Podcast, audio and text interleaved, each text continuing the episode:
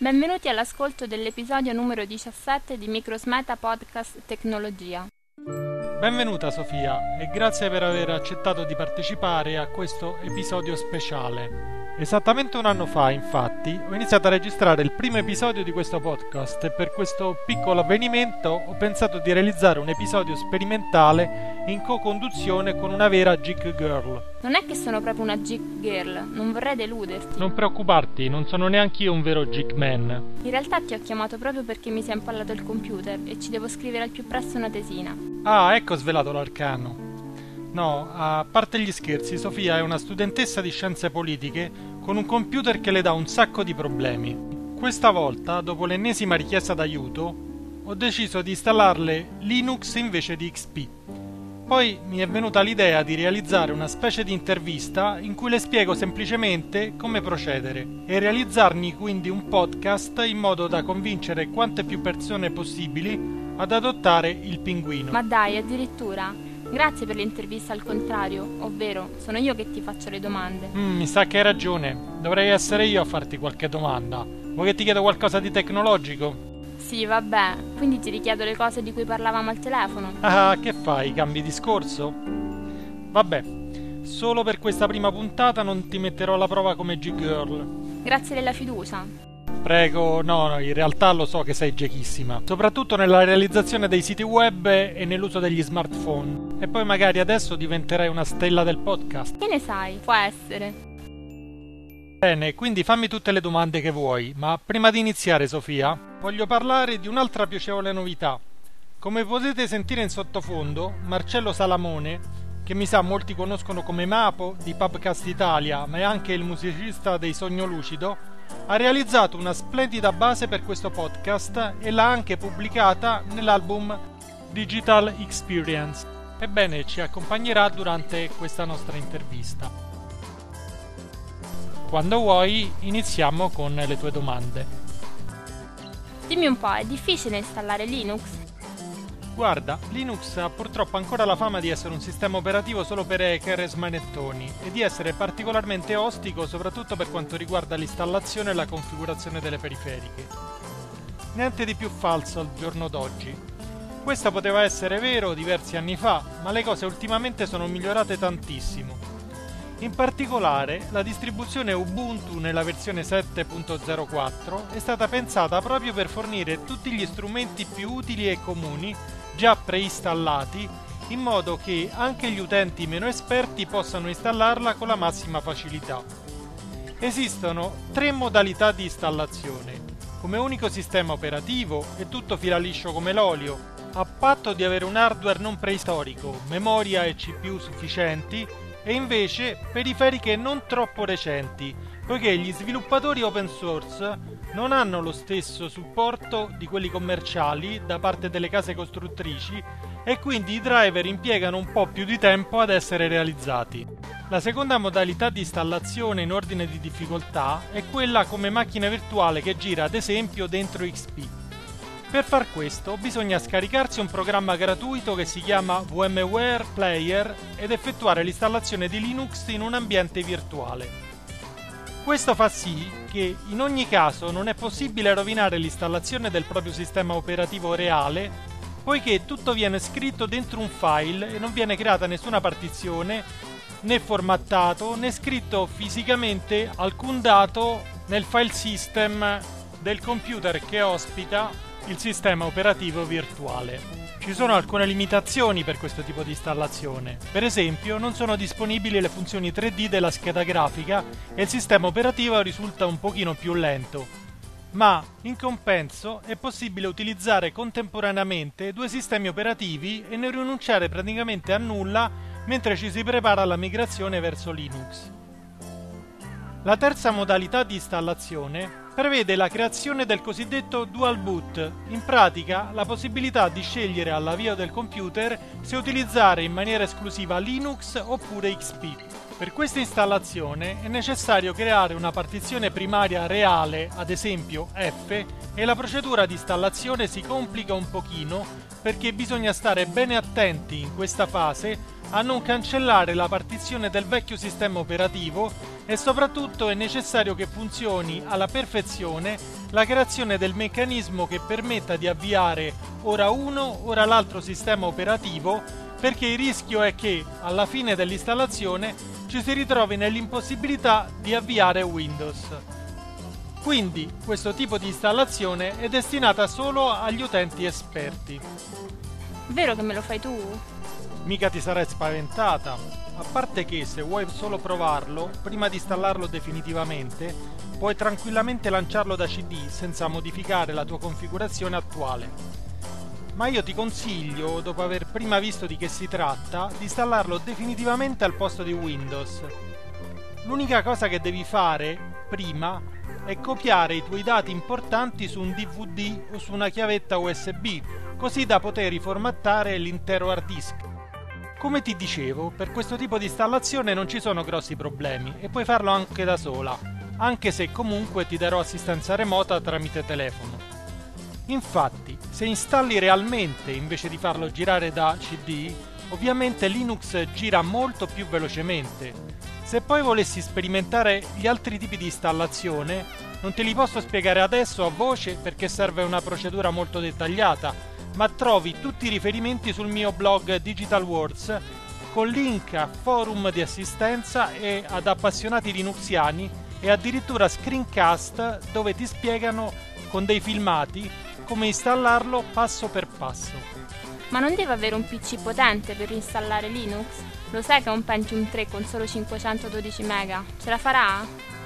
Non serve un PC particolarmente potente, ed il tuo, anche se un Pentium 3, l'hanno spremuto fino all'osso, visto che va a 1.4 GHz. 512 mega di RAM sono più che sufficienti, soprattutto se non lo installi dentro una virtual machine e lo fai partire come sistema operativo di default. Vabbè, ci possiamo provare, tanto peggio di come è ridotto ora. In pratica è lentissimo, mi conviene riformattare. Ma sì, fai bene a riformattare, anche perché così elimini ogni tentazione di tornare indietro.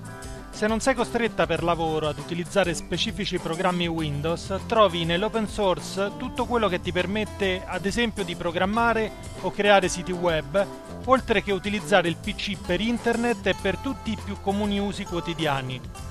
Giuro che non ti abbandono, visto che anche io sto migrando verso Linux e conto di provare ad adottare tutti i tool di sviluppo open source. E per un uso quotidiano quale distribuzione mi consigli? La distribuzione attualmente più adatta a chi si affaccia al mondo di Linux per la prima volta è Ubuntu. È appena uscita la versione 7.04 che si installa con estrema semplicità ed include un vasto assortimento di software per tutte le più disparate esigenze. Rispetto a Windows è difficile usare programmi? Assolutamente no. All'inizio Linux era nato come un sistema operativo a caratteri tipo DOS e non aveva un'interfaccia grafica. Tutti i comandi venivano digitati da tastiera e ancora così i veri nerds utilizzano questo sistema operativo. Ma oramai, da più di un decennio, è stata sviluppata l'interfaccia grafica X-Windows e adesso addirittura ciascuno può scegliere l'interfaccia preferita fra le due principali GNOME e KDE ed un'infinità di altre, ognuna con il proprio stile, look and feel e la propria filosofia di utilizzo. Da qualche tempo poi esistono anche interfacce grafiche 3D, come Beryl, che offrono funzioni ed effetti grafici che non hanno nulla da invidiare alla pubblicizzatissima e pesantissima interfaccia 3D Aero di Vista. Per girare però anche loro necessitano di hardware potente, soprattutto per quanto riguarda la scheda grafica. Ma vogliono anche un processore abbastanza recente, diciamo un Pentium 4 a 2 GHz e almeno 512 MB di RAM. Però considera che con tali requisiti Windows Vista gira lentissimo, mentre Linux va alla grande. Se vuoi avere altre informazioni sul confronto fra le interfacce grafiche 3D di Linux e di Windows Vista, anche in questo caso le trovi su Digital Words, complete di video molto eloquenti. Anzi, questi sono senz'altro gli articoli più letti sul mio blog. Per te che non hai un PC particolarmente potente, non è possibile utilizzare il desktop 3D, Ma non ti preoccupare, perché l'interfaccia classica è perfettamente funzionale e nel caso di Ubuntu la trovo particolarmente elegante, semplice da usare e completa di tutte le funzionalità. Anche sotto questo aspetto ti assicuro che non sentirai la mancanza di Explorer di Windows. A me serve soprattutto per scrivere la tesi. Posso farlo e poi salvare i documenti su una chiavetta e aprirla con un qualsiasi computer all'università? Naturalmente. Puoi aprire direttamente i documenti nel formato Microsoft Office, ovvero i .doc di Word, i .xls di Excel e i .ppt di PowerPoint. Esiste il corrispondente per ognuno di questi tre programmi nella suite gratuita OpenOffice, che tra l'altro è tradotto in italiano, correttore ortografico compreso.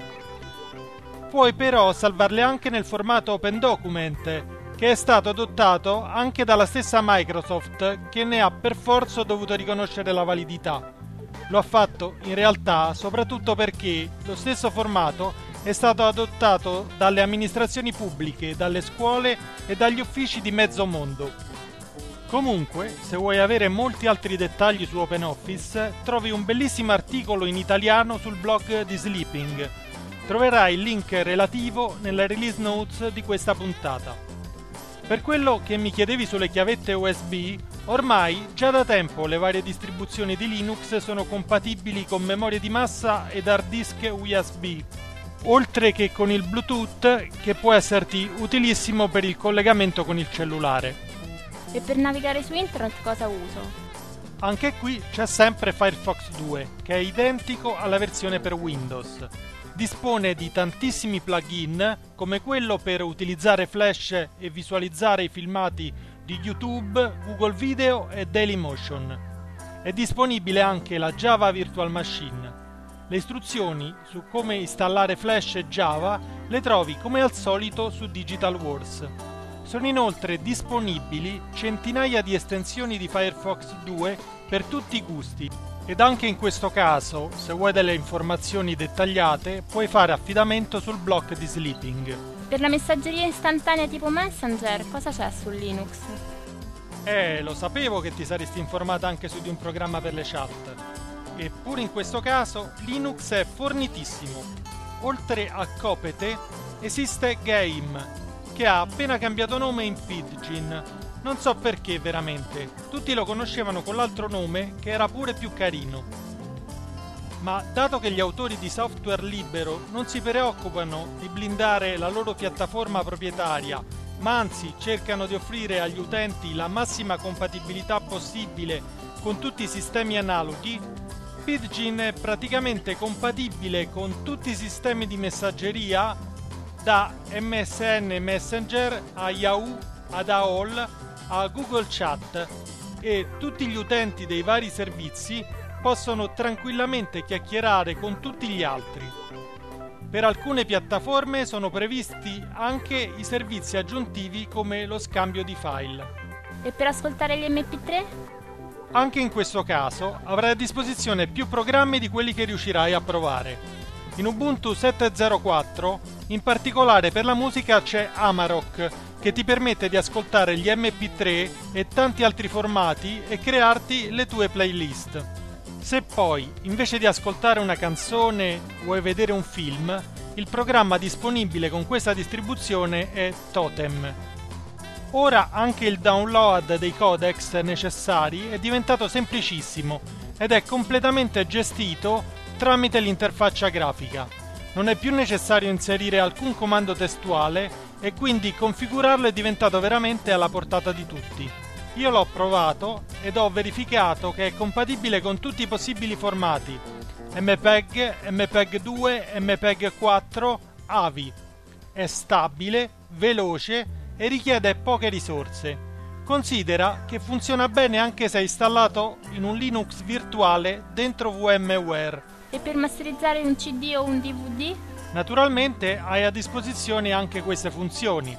Il programma Serpentine consente di creare dei CD masterizzando le tracce audio.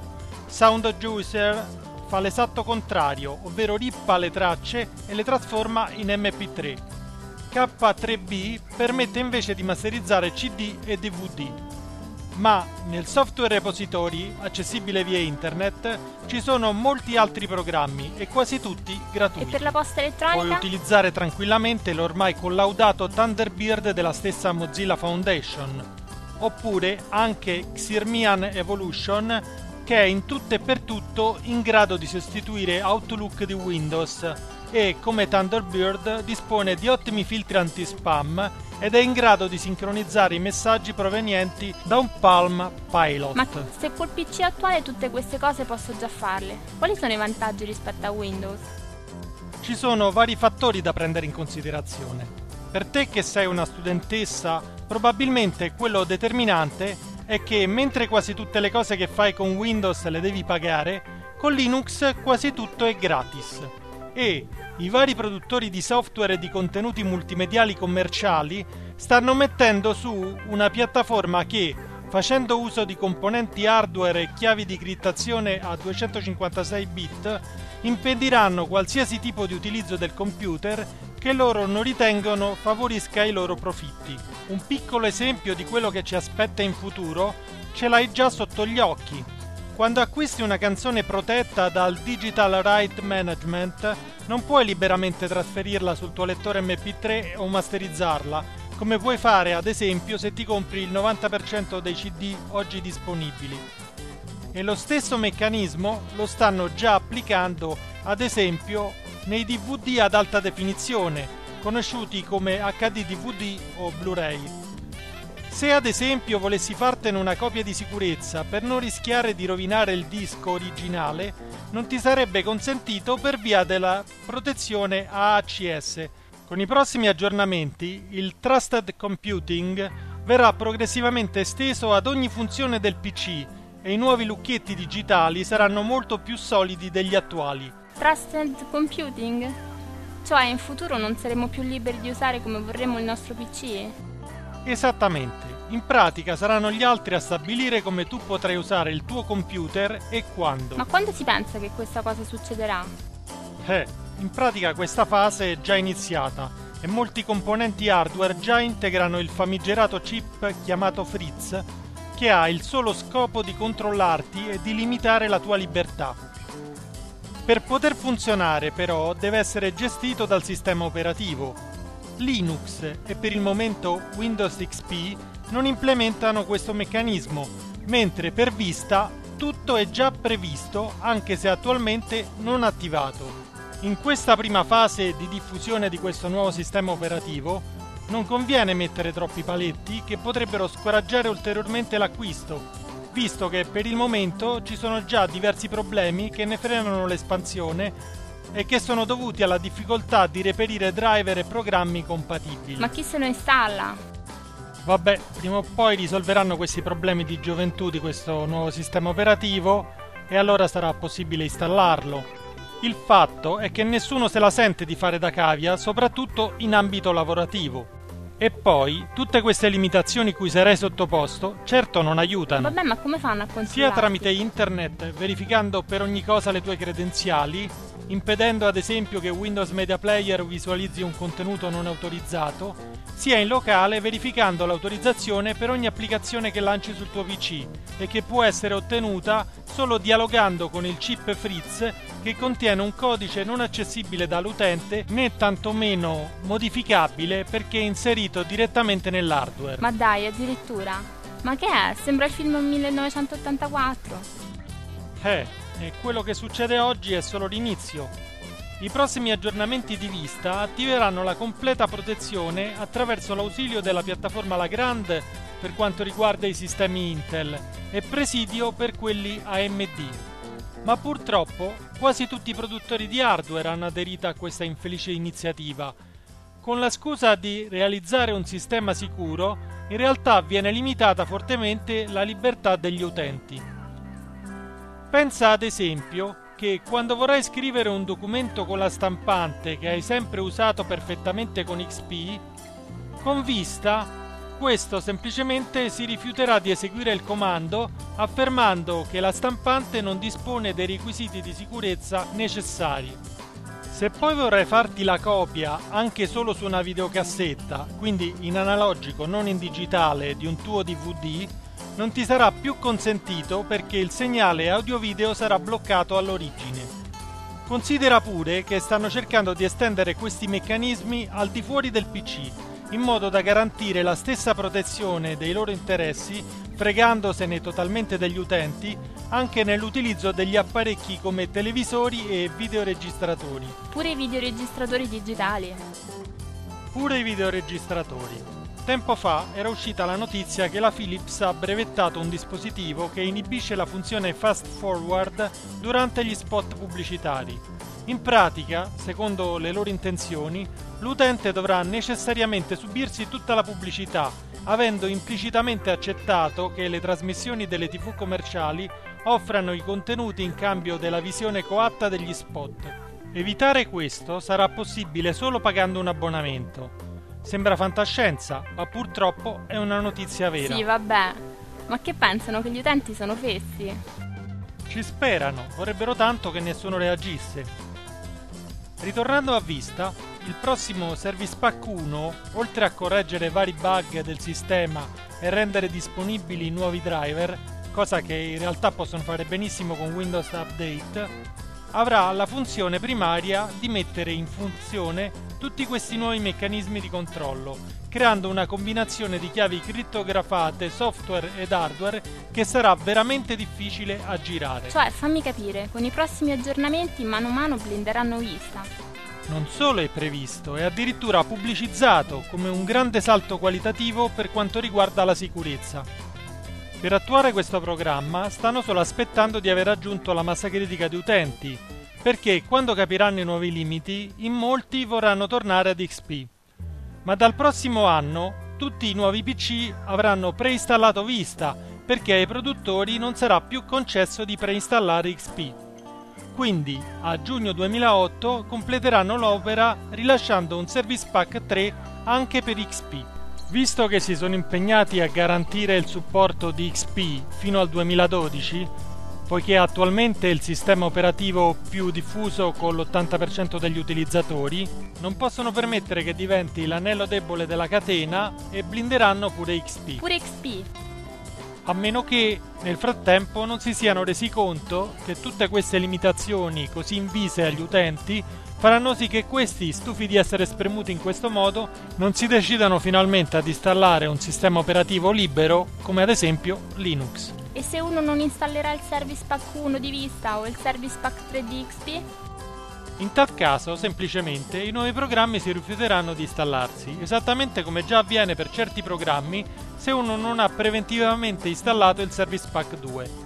Ecco quindi, Sofia, perché è così importante diffondere la filosofia del software libero, realizzato con la collaborazione di tanti volontari e assolutamente ostile nei riguardi di qualsiasi lucchetto digitale. Non ce ne stiamo accorgendo, e lo fanno apposta, ma man mano i diritti dei consumatori stanno sempre più riducendosi, mentre quelli dei produttori di hardware, software e contenuti multimediali, per via delle continue pressioni che esercitano sui governi a livello mondiale, sono sempre più tutelati. Essi considerano i propri clienti come fossero dei nemici piuttosto che l'unica ragione del proprio successo economico e quindi un bene da tutelare. A proposito dei lucchetti digitali, se vuoi saperne di più, puoi ascoltarti l'episodio di Microsmeta Podcast numero 3 che parla proprio di Vista e del Trusted Computing. Ancora meglio, puoi venire ad ascoltare con me la conferenza di Richard Stallman, il padre del software libero, che sarà tenuta il 7 giugno presso la Facoltà di Scienze della Comunicazione di Roma in occasione della Festa dell'Innovazione, che sarà presieduta addirittura dal Presidente della Repubblica. È un avvenimento importante perché poi Stallman verrà ricevuto in Parlamento per presentare finalmente ai politici, che sembra inizino a capire come procedere, le validissime prospettive che l'amministrazione pubblica e le scuole avrebbero nell'adottare Linux ed il software libero in generale invece del software proprietario. Vabbè, mi sa che mi hai convinto, soprattutto perché è tutto software gratuito e in questo momento non c'ho un euro. Tentar non nuoce.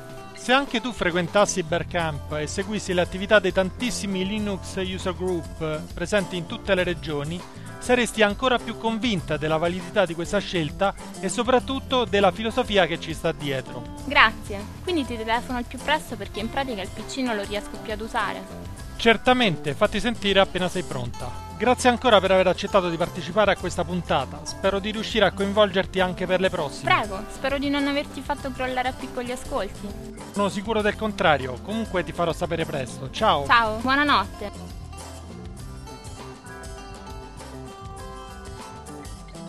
Ebbene, dopo aver salutato Sofia, siamo arrivati davvero alla fine di questa puntata di Microsmeta Podcast Tecnologia. Potete trovare tutti i link agli articoli, ai video e alle fonti sul blog Microsmeta Digital Words all'indirizzo aspspider.net/microsmeta/dblog. La canzone della sigla è Jester's Tear di Celestial Aeon Project, concessa dagli autori sotto licenza Creative Commons per la libera riproduzione e scaricabile al sito jamendo.com. La base invece è Microsmeta, dall'album Digital Experience e scaricabile presso il sito http://sognolucido-poprock.blogspot.com. Se postino Marcello, un po' più difficile non lo potevi trovare. E concessami con licenza Creative Commons dall'autore Marcello Salamone dei Sogno Lucido, che ringrazio e saluto. Infine, questo podcast è liberamente scaricabile e riproducibile sotto licenza Creative Commons 2.5. Scrivetemi all'indirizzo microsmeta@gmail.com. Un saluto a tutti voi e ci ritroveremo, se vorrete, tra circa un mese con la prossima puntata.